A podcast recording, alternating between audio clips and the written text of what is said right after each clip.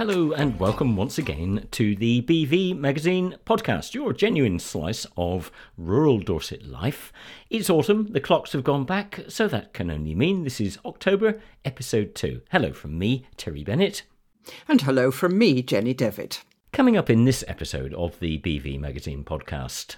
James Cossins tells us about the challenges of bringing in the harvest this year. Steve Farrell of the Eight Arch Brewery Company tells me how he successfully brought back brewing to Wimborne after a gap of nearly 80 years. Best-selling author Victoria Hislop takes on the challenge of the random 19 questions. And Cath Abbott of North Dorset's basket making Cradle to Grave tells us of the success of their woven willow coffins. But first, here's Jenny's interview with James Cossins. Farming all over the world is a challenge, and this country's no exception. In an article for this month's BV magazine, farmer James Cossins writes that this year's harvest has been one of the most difficult he's ever known, rain, unsurprisingly, being the culprit. I think mainly because of the, the weather situation that we were in. Uh, we had a very sort of dry, sunny June, and we thought, hello, yes, it's all going to look look good. And once we got into sort of mid July, when crops were sort of ripening and nearly ready to harvest, um, it started raining, and we didn't really get any consistent dry weather during the second half of July or August, and it just meant the crops needed drying to help them on their way um, to the store and the storms we got just kept battering the crops closer and closer to the ground. So it main, meant that the combines were having to work that much harder to try and pick the gra- pick the straw and the grains up away from the ground. They weren't flat on the ground, but it just made it, life a bit challenging. Last year we were really spoiled. Uh, it was really hot, dry throughout the whole of harvest, and we didn't have to dry anything. And we just kept going um, and it was all good. The only issue last year was a potential risk of fires on machinery. This year, totally opposite. Um, so it was just very, very frustrating, and you there weren't many days when you had a full day's combining on. Let's say you know you'd start mid afternoon and we'd sort of finish when it was dark. So it was just very, uh, very frustrating. When you say you had to bring your crops in for drying, is that just air drying, or do you have to put some heating on? Yeah, we have to. yeah, we had to put some heating on, which um, we have sort of two systems of drying. We have what I call a, a continuous flow dryer. So you you put the grain in the top, and then it's got um, some, like say, hot burners which run on um, diesel. Um, that sort of puts hot air on the grain, and then out the bottom comes the dry grain, and obviously you can adjust the flow and the temperature to get it right.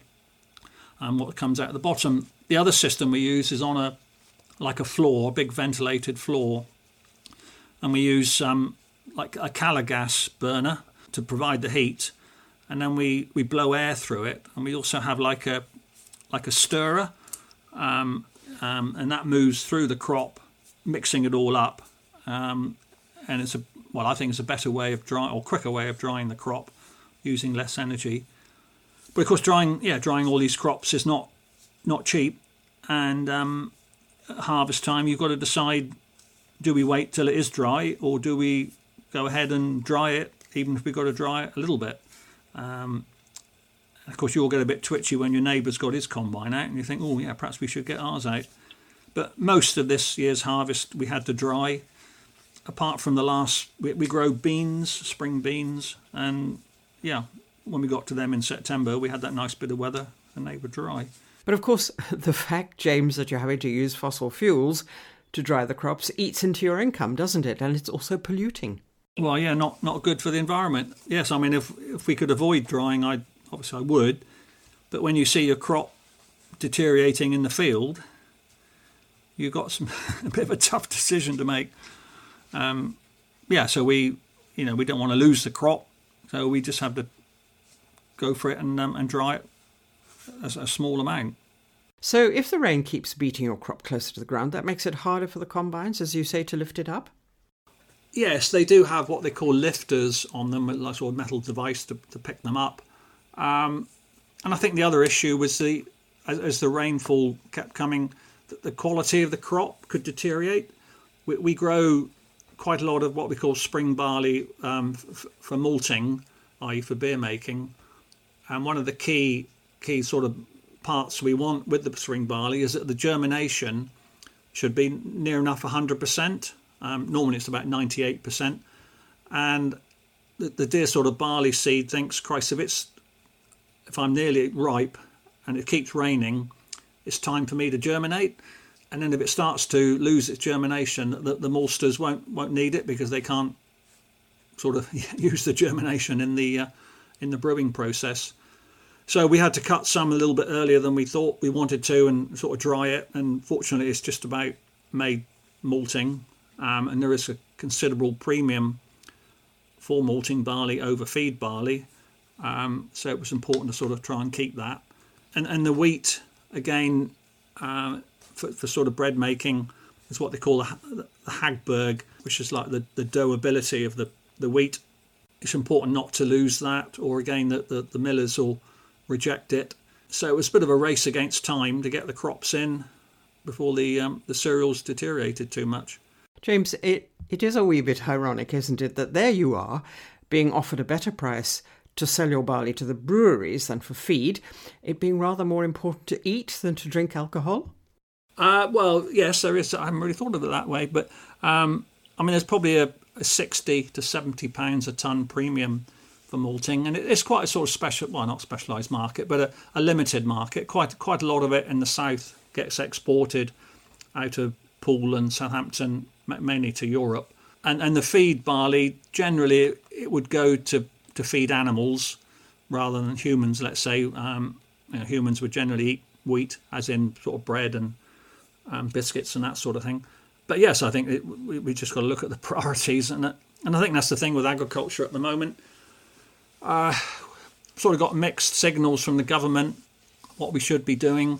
Um, they brought out a new scheme called the Sustainable Farming Initiative, where they'll pay you perhaps to not grow crops or to leave margins of, of grass or wildflowers around fields or even not grow a, a crop at all. Um, they will pay you for sort of like a fallow mix. And we sort of think, well, yes, we still need to produce food, but it's just getting that balance right between looking after the environment and producing food for so everyone can uh, survive, as it were. It is a tricky one, isn't it? Because the UK is only, isn't it, uh, some 50% self sufficient in food. So if you're setting land aside that's non productive or to be non productive, then we're even less independent in our food production, aren't we? Well, that's right. I mean, I think the sort of direction of travel is yes, most farmers w- will not, let's say, set aside or fallow their best land. Um, but as margins get tighter financially in other words, if it's getting more expensive to produce the crop because of fuel costs, fertilizer costs, etc., and if we're getting less and less f- for growing the crop or uh, return on, on the what we sell, it does make you focus your mind a little bit. Okay, and if the government are offering you know so much a hectare for growing these sort of legume fallows, uh, leys, it sort of almost thinks, well, actually, should we go farming? You know, perhaps we should look at rewilding and, and not produce the food because you know we're only doing we have to make a profit at the end of the day um, to reinvest into our farms. And if we're not doing that you think well why do we put all this extra work in to do it? So it's it's getting the fine balance. And at the moment prices of cereals are not are nowhere near where they were last year. Um, fertilizer prices for next year are sort of creeping up. We have bought a lot of what we need next year, but of course it needs paying for. Fuel prices seem to sort of quietly creep up the last few months. Um, and so it's becoming more expensive to, to grow the crops, and we're not perhaps getting the return. And we're also into dairy production, uh, and our milk price is possibly not really sustainable at the moment. I mean, we're on about 37 pence a litre back in Christmas, we were nearly up to sort of 50, 52p. And we think we virtually need probably 40p to break even um, so that we can do some reinvesting in our in our system. So I think we yeah, the dairy industry is, is certainly under a lot of pressure, um, and we need the price to to go up, not dramatically, but go up just at least we can break even. Because otherwise, you're effectively subsidising the middlemen at the supermarkets, aren't you? Well, well, that's right. And okay, maybe last autumn, winter, when it got to 50p, we thought, well, no, perhaps you know, I'm not, not say we could be too much, but it perhaps that was uh, higher than what was sustainable. And and I think there was a certain amount of con- consumer resistance, or they say that consumption dropped a bit. Although talking to a lot of people, they don't actually know what the price of milk is in the supermarket. They just use it as a, you know, we need milk, so we buy it, and um, they can't necessarily tell you what price per litre it is. But it, it has dropped back in the supermarkets. But I think I think we need, yeah, to be pushing for a little bit more, just to um, see that there is a future at, the end of the tunnel, as it were. So why, James, your grain prices, your crop prices lower this year than last year, given that you had a better crop last year? I think it was it's sort of the, the world supply and demand. I think last year with Ukraine and what was going on, there was concerns. Were they going to because they were Ukraine are a, a, big exporter of wheat and sunflowers and maize, etc. Um, were they going to be able to get their product out into the world market? Because um, if they can't, that would then create a shortage in the world, and the sort of economics of supply and demand. When um, the demand is higher than the supply, the price goes up, and I think that's what happened last year. Now they've sort of, I wouldn't say they've sorted themselves out, but they have managed to export a fair bit out of Ukraine, um, either by road or by, by boat, and and the world is is more of a level sort of balance on, on supply and demand. So yeah, it's probably dropped 50, 60 pounds a ton. But what we would like to see is that, you know, has, has the price of bread come down in, in, in supermarkets? Well, I'm not sure it has. And you think, well, they're sort of getting cheaper grains now, um, the, the millers and that. Surely there should be some adjustment on price. But it, it's because we're in a world market. Um, it's not just what we do in this country. The, the, the price has, has, has come down, and they, you know, we I keep the people we sell grain to. I said, "Oh, is it going to go up?" And they say, "Well, we're not really competitive enough on the world market if we up the price um, because the likes of Russia and other countries all, all supply the wheat on the world market, and they're not going to buy it from us if our price is higher."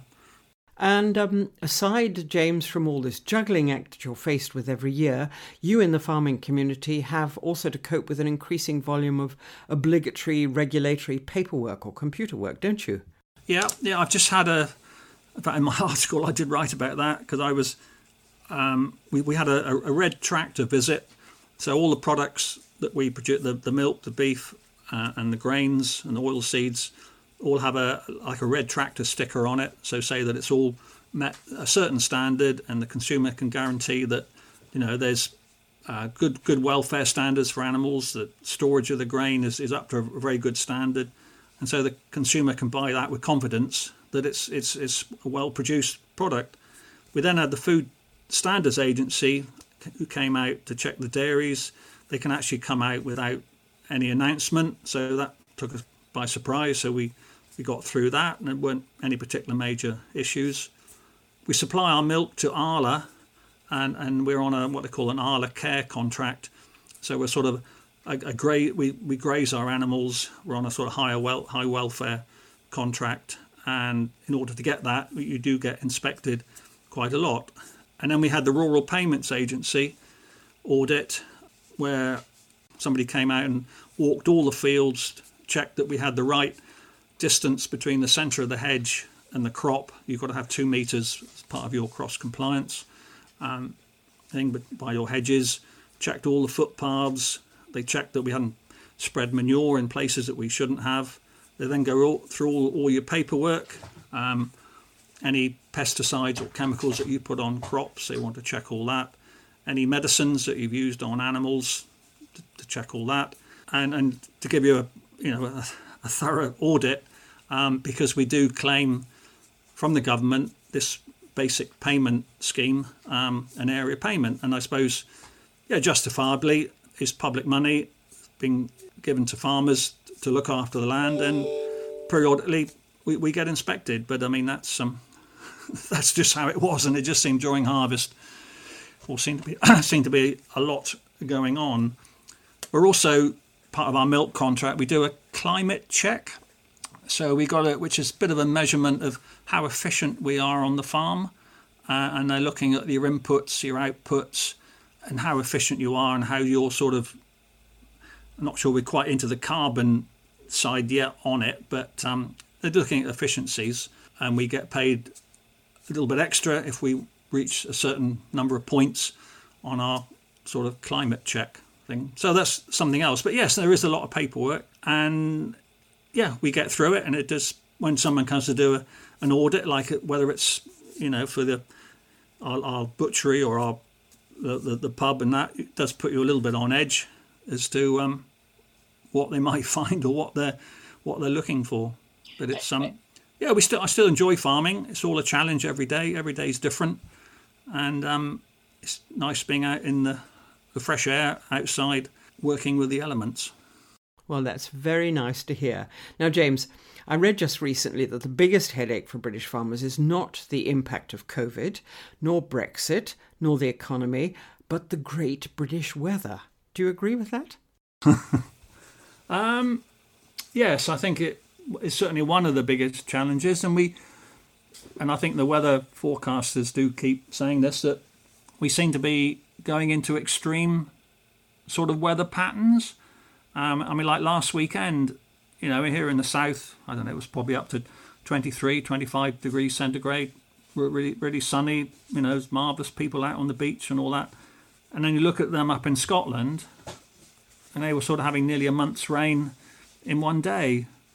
Um, and you think if we had that in the south here, we, we, we'd be certainly jumping up and down.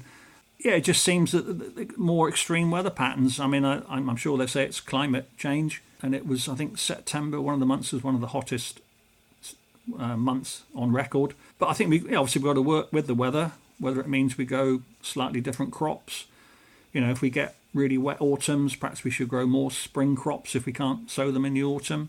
The frustrating time is when it's harvest time and you want good weather and you, you don't have good weather and all that hard work and all that expense of growing the crop and then you sort of see it deteriorating or some of it left in the field. But we, we've got to work with it and I don't think, yeah, we, we just got to work with it and be flexible in our sort of management systems. Many's the time when I think, who'd be a farmer? That was James Cossins, who farms not far from Blandford. Best selling author Victoria Hislop answers the random 19 questions. Even if you've not read one of her books, you've no doubt come across Victoria Hislop's name on a bookshelf or heard it in a chat about good reads. Victoria wrote The Island in 2005, inspired by a visit to Spinalonga, the abandoned Greek leprosy colony, and was named Newcomer of the Year at the British Book Awards. The novel became an international bestseller, with more than 5 million copies sold worldwide. She is renowned for drawing the reader into the rich and diverse worlds of the Mediterranean. In her second book, The Return, she wrote about the painful secrets of Spain's civil war. And in her third novel, The Thread, Victoria returned to Greece to tell the extraordinary and turbulent tale of Thessaloniki and its people across the 20th century. The Sunrise, set in Cyprus, and Those Who Are Loved, which tells the story of Greece's traumatic period of occupation and civil war during the 20th century, were both number one bestsellers in the UK and Greece. Victoria is now an honorary Greek citizen. Her books have been translated into more than 35 languages and have been bestsellers in China, Greece, France, Israel, and Norway, as well as in the UK. This month, Victoria headlines at the Dorchester Literary Festival with The Figurine, her latest book inspired by the story of the Elgin Marbles. Born in Bromley, Kent, Victoria studied English literature at Oxford, going on to work in publishing and journalism after graduation. As a journalist, she wrote on education and travel for national newspapers and magazines. As well as studying the Greek language, it's her ultimate ambition to read everything and anything without the presence of a dictionary by her side. Victoria spends her spare time reading, swimming, dancing, and boxing. While recovering from breast cancer surgery in 2021, Victoria agreed to be a contestant on Dancing with the Stars, Greece's version of Strictly. She gained celebrity status in Greece following the success of The Island when the book was made into a hugely popular television series, To Nisi, by Greek channel MEGA. This month, she told the Daily Mail that the rigorous demands of the intense schedule helped enormously in her recovery. It made me regain the sense of self I'd lost in those months after diagnosis. Today, I'm a show off at any party where there's a chance to dance, and I've embraced a new fitness regime which includes boxing. It demands the greater level of fitness I managed to achieve, and the footwork is reminiscent of dancing. Victoria is known not just as a writer, but as a storyteller, allowing her readers to dive into rich history from a very personal perspective, making the past feel incredibly present. And so to the random 19 questions. What's your relationship with Dorset? For a decade, we, That's Victoria and her husband Ian Hislop. Had a cottage near Sherborne and went there every weekend until our children were around four and six. The landscape was beautiful, and we used to go for long walks with them in their small wellies. And we went to the Tutankhamun Museum in Dorchester so many times. They were magical years. The last film you watched. Oppenheimer. I went to the cinema last Sunday with two friends. We were the only ones there. I thought it was spectacular. Brilliant script and acting. And so many people thought it was too long. I thought it was too short. It was totally enthralling from beginning to end. What would you like to tell 15 year old you? Don't worry. One day your hair will be less frizzy than it is now. A nice man called John Frieda will come to the rescue. Tell us about a sound or a smell that makes you happy. The smell of oregano, either fresh on a Cretan mountainside or just from a packet when I bring it back to London. What was the last song you sang out loud in the car? I sang along with Lady Gaga to Always Remember Us This Way from A Star is Born. I have decided it will be my next karaoke choice. So I'm learning all the words too. What book did you read last year that stayed with you, and what made you love it? My name is Lucy Barton by Elizabeth Strout. It was so original, with such a clear voice, so true and so real. I absolutely loved it and wept at the end because the relationship it describes is such a painful one. I haven't stopped reading Lisbeth Strout since. What's your secret superpower? Skipping for ages without a break. My skipping rope always travels with me. Your favourite quote? Books give a soul to the universe, wings to the mind, flight to the imagination, and life to everything. That was from Plato. I really don't think it needs any explanation, does it? It's simply true. It's Friday night, you have the house to yourself, and no work is allowed. What are you going to do? I watch Gogglebox, and if there are some repeats, then I watch those too. I think it's a piece of genius to watch people watching television and listen to their conversations. It's funny and heartwarming. If I run out of Gogglebox, then I try and find some celebrity Gogglebox. What in life is frankly a mystery to you? Junk food. It's expensive, unhealthy, doesn't fill you up, smelly, and uses masses of packaging. So it creates litter and mountains of rubbish, encourages obesity and diabetes. Why are people allowed to abuse their bodies like this? Everyone pays a price in the end. Chip shop chips or home baked cake? Home baked cake, any day, especially if it's still warm. It's a massive treat. What would you most like to be remembered for? Revealing some of the dark reality of modern Greek history. What was the last gift you either gave someone or received? I was given a bracelet with Amati, the evil eye, by my publisher on publication of the figurine. Tell us about one of the best evenings you've had. My 60th birthday. Myself, Ian, our two children, and four very close friends all went to Crete for a few days. On the evening of my birthday, we were in my favourite taverna in Plaka, that's opposite Spinalonga, and I sang along with some local musicians. What is your comfort meal? Beans on toast with lots of marmite under the beans and HP sauce squirted on the beans. Cats or dogs? Cats. All my life. I've never had a dog. What shop can you not pass by? Boots. There's always something I need. What's your most annoying trait?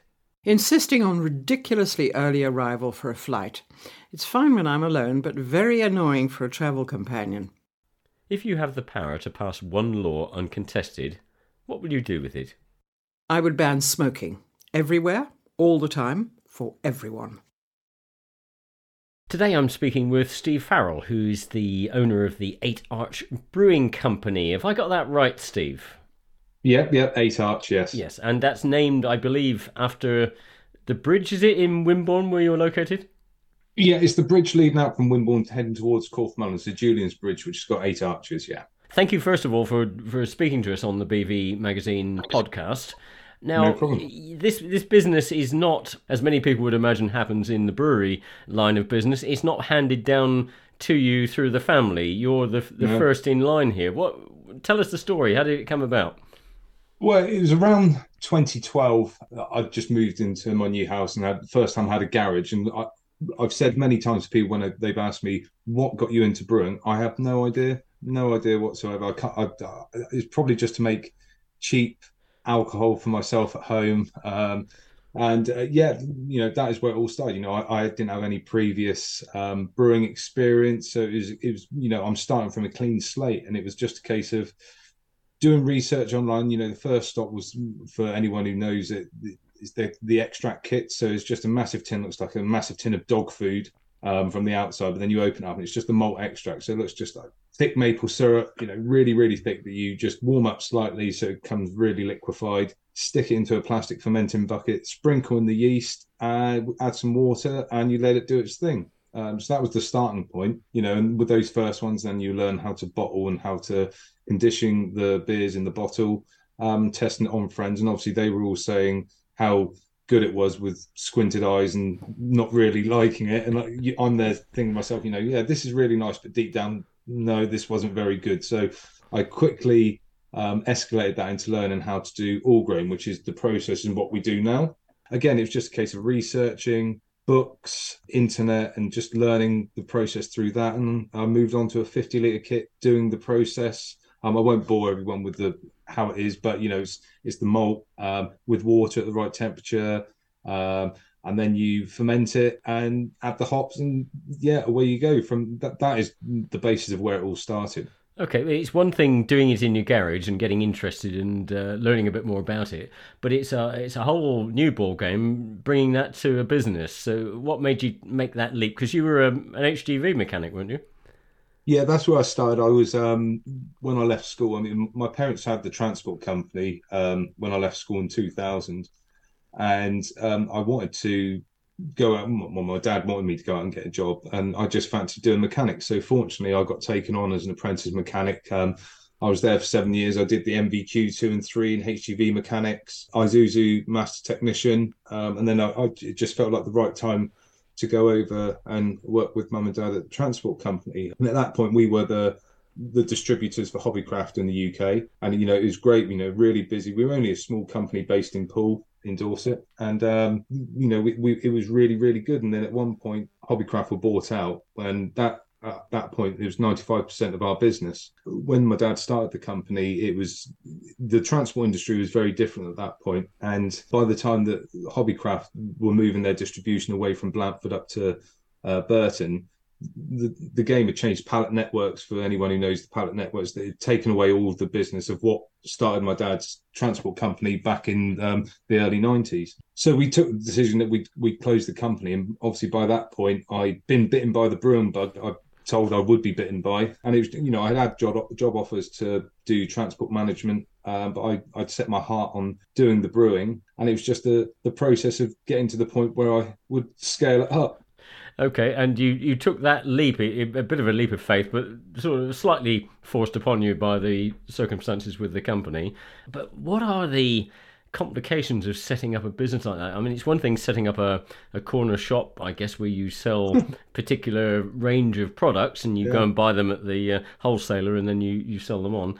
But you need a lot of technical knowledge to become a brewer. It's also quite a specialist market, isn't it? I guess there's quite a bit of regulation around it as well there's simple sides to it and there's complicated sides to it. You know, I, I was coming into it a certain degree blind, obviously never being in the industry. But at that point, so when I was obviously 2012 when I'd started brewing, there was the whole craft beer boom happening and there was a lot of breweries appearing, you know, in all different places. So it wasn't like I was something new completely out of the blue. It, it was already happening. Yeah, I, I, was very fortunate my wife she worked with someone who um, this lady called Hillary, her husband Richard worked in worked for Courage for many years. He was never in the brewing side of things. He was all, all on the business side of things and the the managing of pubs, etc. And my wife said to me, um, "Do you want to have a chat with him?" And I was, "Yeah, okay, fair enough." So we met up one evening, never spoken to him before, and we basically I just laid out what I wanted to do.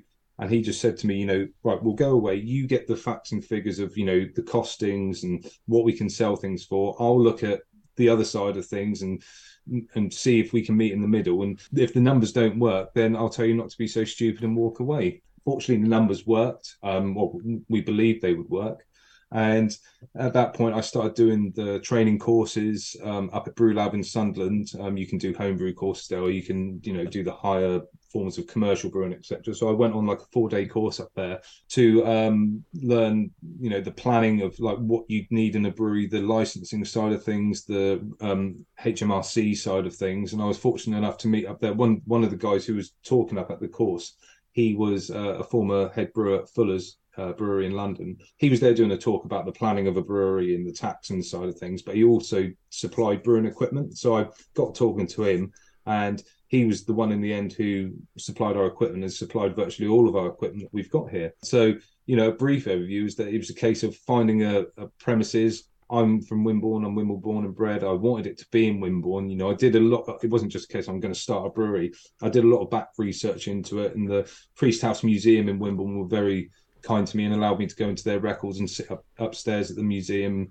and go through previous brewing records. So I did a lot of back research on on that side of things and I was very focused on yeah bringing it back to Wimborne. Yeah, it, it, sort of escalated from there. We found the premises on Stone Industrial Estate where we still are in Wimborne. Got planning, you know, or, ordered the um, equipment, and yeah, and then the scary start of things started to happen. And I did think sometimes I did think to myself when you know when the equipment did arrive, what am I doing? I'm going from 50 litres to 1,000 litres and I've got to try and sell this now. So it was a bit of a scary step. Well, you brought brewing back to Wimborne after, I believe, a 78 year gap. Um, hmm. Because Ellis and Sons were the previous brewers all that time ago. Okay, you've got this brewery ready to go. How did you know who your customers would be, or how do how could you have been sure that there actually were, were customers out there? Well, you don't. You don't. That's the thing. And for people who don't know the, the, you know the beer trade or the the pub on trade side of things, you know, there's an awful lot. You you'll see pubs they they might look as free houses, etc. But you know, just to name a few, you have like the Greene King, Marston's, and places like that. You know, a brewery like us, we can't sell to them because they're tied. You know, we have to look for free houses and independent shops, etc. So it was just a case of right, do a bit of research, find out what were the free houses, the places that we could approach. Just speaking to them, and I, I, you know, I did a bit of work before I physically had the brewery, and I went and spoke to them and said, you know, I'm going to be doing this. Would you be prepared to try it, etc. And they were all welcoming. You know, uh, we've still got a lot of customers that bought from us on day one back in 2015 are still with us now. Um, which I mean must mean the product's half decent, I guess. Independent breweries are a small percentage of the overall beer sales in the UK, but there's actually quite a lot of them, isn't there? There's about two and a half thousand, I think, now. Yeah, I, I, don't know the official numbers as it stands now, but I, I know uh, at one point there was around two and a half thousand. Whether that's slightly dropped off now, there have been quite a few, especially over the last 18 months. I, I think COVID had a big effect on uh, people because obviously it had an effect on a lot of people, but you know, we were fortunate to come through it. But you know, there there are definitely a lot of smaller breweries out there. But compared to the you know the the bigger boys, you know, whether you're going to talk about beers such as Carling or, or you know Heineken, those type of, of breweries, we're a tiny tiny percentage. You know, and, and just us, you know, we're we're just a speck on the sheet compared to those. You know, you get a lot of breweries saying, you know, we fight the bigger war against them. We're not like that. You know, all we want to be, we just want to make good beer. We want people to enjoy it and to be a successful business, basically. Uh, Steve, I've got to confess that I know nothing about beer at all. I don't drink myself, but I won't um, hold it against you.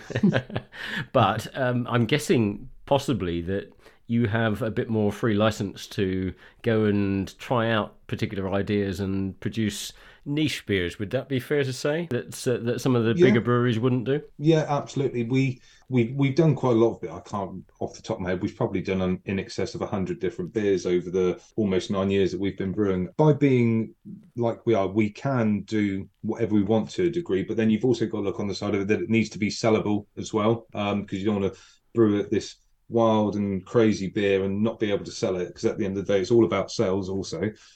We do like to experiment and you know we haven't done as much of that over the probably the last 18 months two years because of the demand for our core beers such as square logic the pale. Um, so that you know that takes up a lot of our brewing capacity.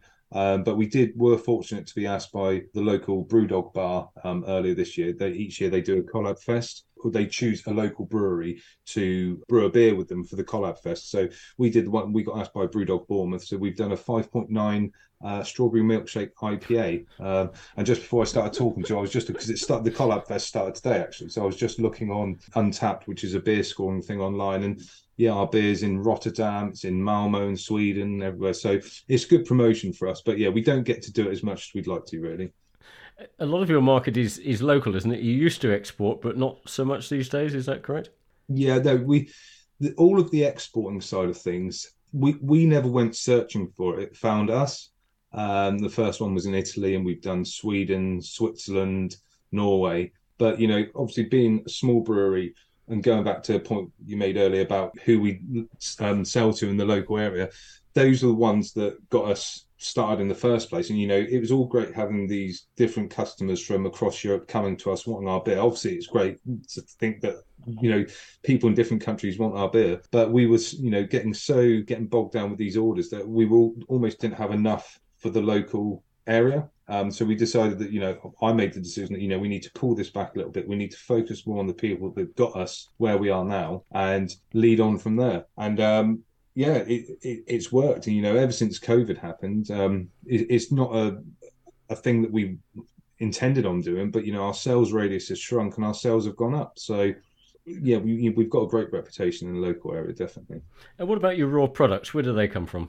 Oh, well, the malt is all, well, I'd, I'd, probably say pretty much all of it is British. We buy from a, a company up in the Midlands. Um, they supply us with our malt, our hops, and we get yeast from different suppliers as well hops predominantly are American. They all come through the UK supplier. Um, we use a sprinkling of English hops, sprinkling of Australian, New Zealand, and a little bit of German, but it's mainly American.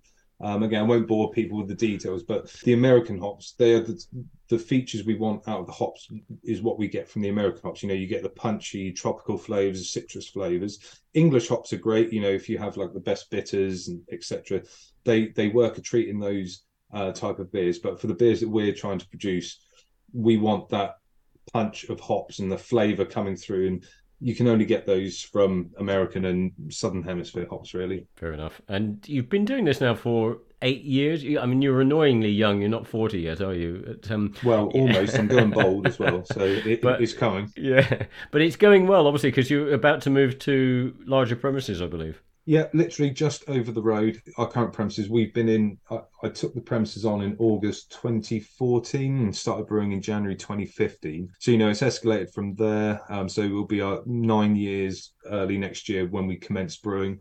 Um, and at that point, we'll be in the new premises, which is literally just over the road. So currently, we're in premises around three and a half thousand square foot, and the, what we're moving to is seven and a half thousand square foot. So a lot bigger premises. We're not going to be getting any more brewing equipment. You know, we think we can utilize our current equipment a little bit more um, from moving over there. But yeah, it's, going to be exciting times. A lot of hard work at the moment. And just before I started talking to you, I'd spent three hours pulling Rawlplugs out the wall. So yeah, this is the enjoyable part, not living the dream, as they say. Absolutely. And what's what's the plans for the future then? I just want people to keep enjoying our beer as uh, you know as much as possible. You know, going to these new premises with our where you know where we are now, the the tap room we have open every Friday, three to eight p.m. You know, we will be opening more when we're over there. We haven't finalised those times etc at the moment but it'll definitely be fridays and it'll definitely be saturdays. And you know just hopefully more people come enjoy the beer uh, and, and we keep keep pushing forward. And you know we're, we're not looking for world domination. You know we're not looking for being in every pub on every corner of the uk the main thing is that you know we want our beers. One thing i've always said i want our beers to be consistent. You know you don't want if you if someone finds a beer that they really enjoy They don't want to then go uh, two weeks later go to a pub and then see it again and it is completely different. You know, I've always wanted our beers to be consistent and enjoyable, approachable, and they are. You know, I think that's a key thing that I want to keep going forward. And probably people will think that the type of beers we make are perhaps for a younger generation um, of drinker, but you we you know we don't make a best bitter. We do pale ales and we do IPAs and a Kolsch, which is lager ale hybrid. Uh, but you could see if people were to come and visit our tap room, you know, the broad age range of people that we get down it we get you know 20 year olds up to 80 year olds or even higher. So i think we we appeal to all crowds even though we might not be making the traditional sort of style beers. Steve whatever you're doing keep doing it. It's, it looks like it's going really well. And thank you for thank you. talking to us today. No problem at all. Appreciate you contact me. Thank you in these increasingly environmentally aware days, more and more people are wanting to bury their loved ones in properly biodegradable and non harmful coffins, made of materials like native grown willow, for instance. In their workshop in North Dorset, Cath and Tosh Abbott make not just traditional and beautiful willow baskets, but they have a range of different designs and colours of willow coffins. Cath told me that she's been weaving willow for over 20 years now and says that she loves the idea of planting their own trees, watching them grow, cutting the branches, and turning them into beautiful objects. But how do her hands cope with working with such tough materials?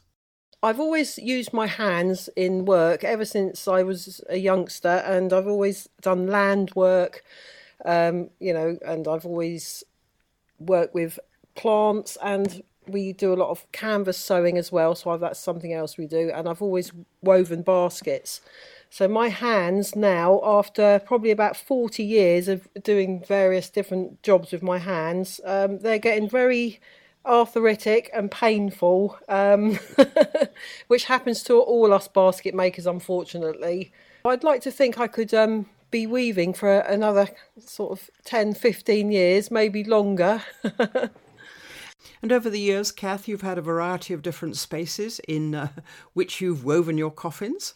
Yeah, well, when I very first um, started weaving, I actually used to live on the road and we used to travel about with horses and wagons. So I learnt the craft there. And we used to sell the baskets on the side of the road. So I, I always used to sit outside and make them.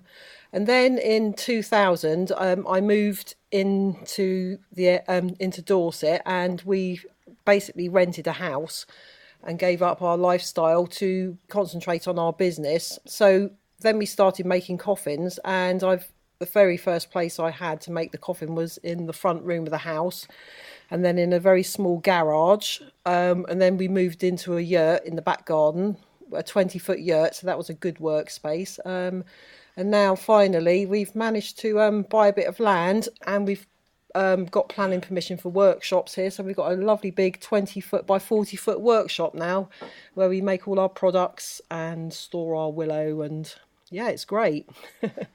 so you're a, a very flexible and adaptable person then? Yeah, I always have been. I've just kind of gone with it. Got, gone with the flow all, all throughout my life, and one thing's kind of led me to another, and um, yeah, and we're here now in our workshop weaving willow that we grow ourselves. And when did you first get the idea of making coffins from willow? Well, the first time I ever saw one was at my late mother in law's funeral, and she had been buried in a cardboard coffin. And when I went into the little office, on uh, the, it was a green burial ground, there was this picture of this coffin, a willow coffin, and I saw it and I thought, oh wow, that's amazing.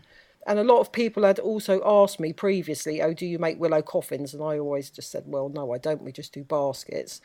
And then in the end, I thought, hmm, hang on a minute, this might be a good idea here. Um, so basically, it took a couple of years to find someone to teach me.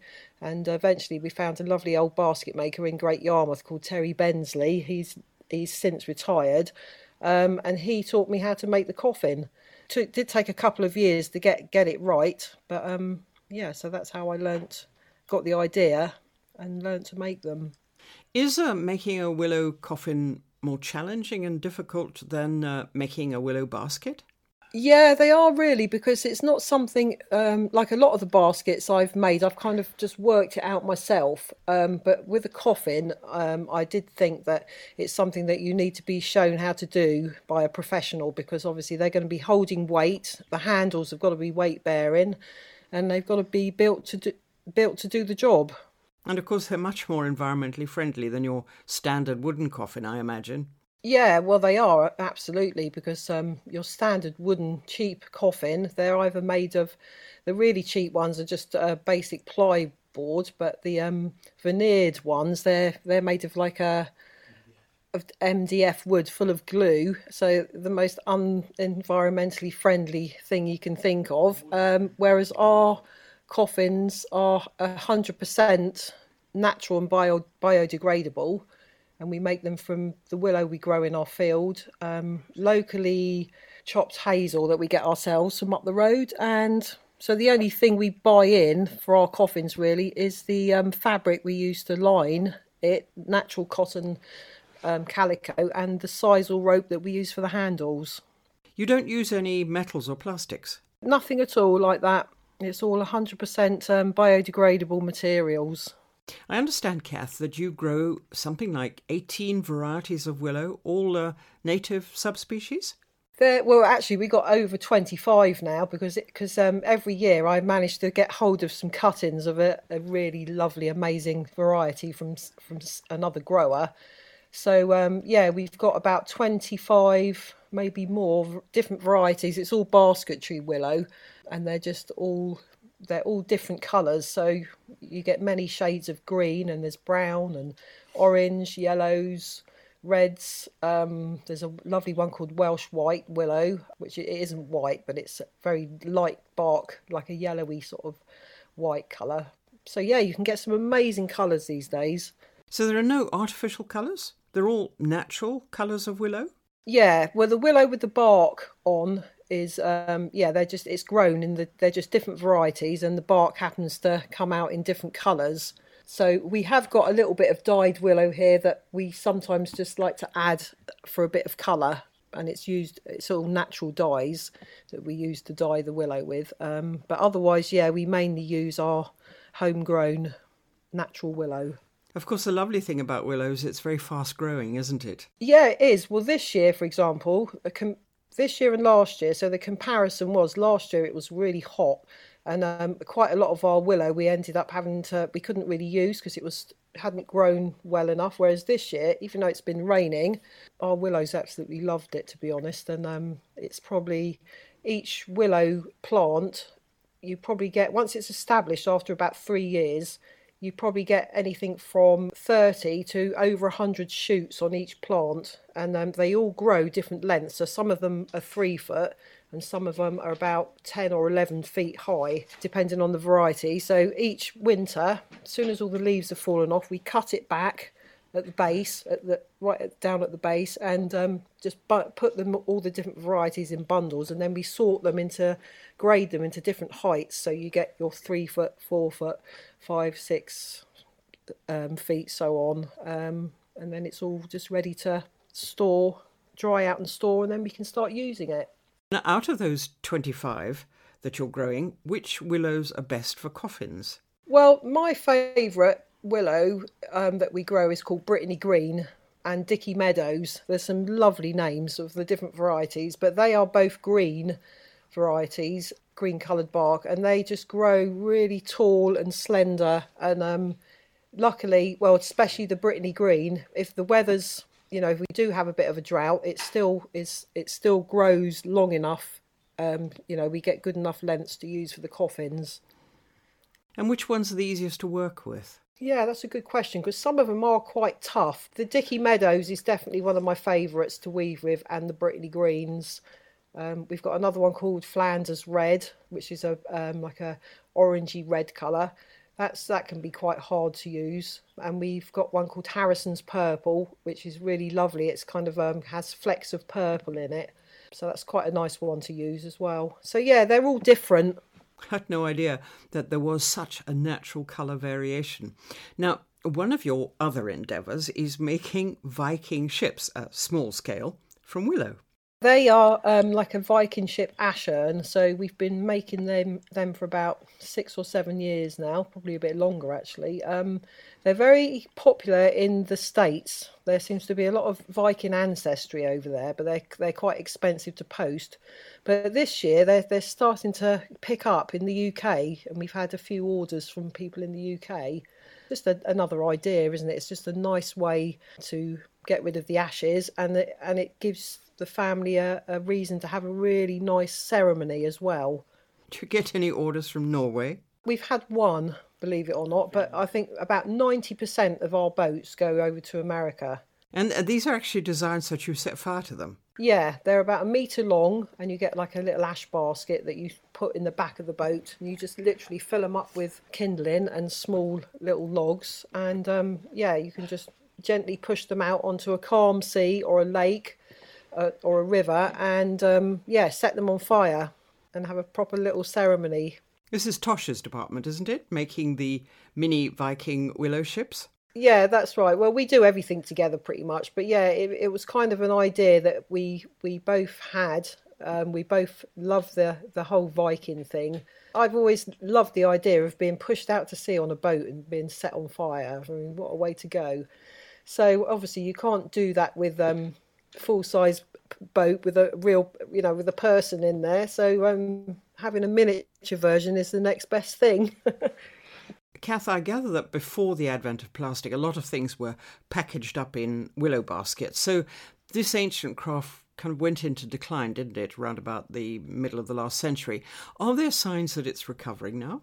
I think so. I mean, um, people don't like using disposable things as much these days. We we're starting to sell a lot of shopping trolleys as well at the moment. So um, uh, we've we've been, we've been making these beautiful, brightly coloured shopping trolleys and trying to encourage young people to have them as well. Because obviously, shopping trolley associated with old ladies, but that's just not true. So um, and they're really useful baskets and they'll last forever. And you can put quite a lot of weight in them, and they're on wheels and you know you can just let it trundle along behind you with all your shopping or um, young people can use them for college and you know put all their books in and take them take them to college or they're very useful baskets. Um, so yeah i do think more and more people are buying shopping baskets and you know storage baskets. And are you managing to persuade young people that this is what they need a woven shopping trolley or book trolley? We're trying our best to yeah um, we have a lot of interesting people um, wanting to come on workshops as well and learn to weave. So that's something else that we, we do as well. I imagine your business is doing rather well these days, given that an increasing number of people are turning towards green and eco burials, aren't they?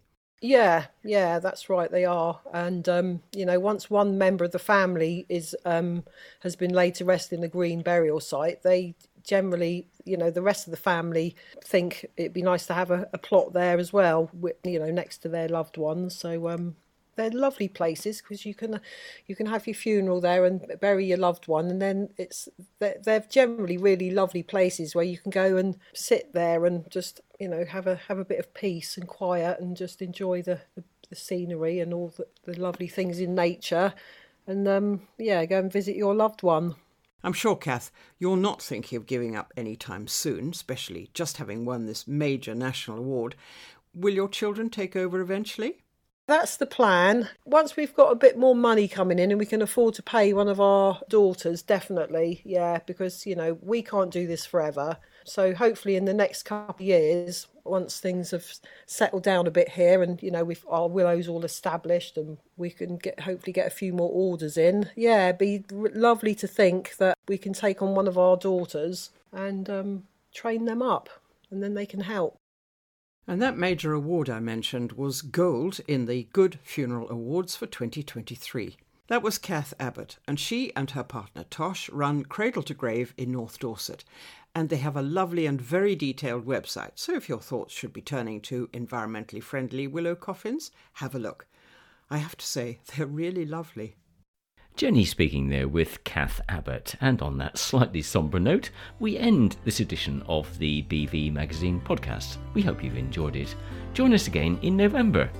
Until then, it's goodbye from me, Terry Bennett. And goodbye from me, Jenny Devitt.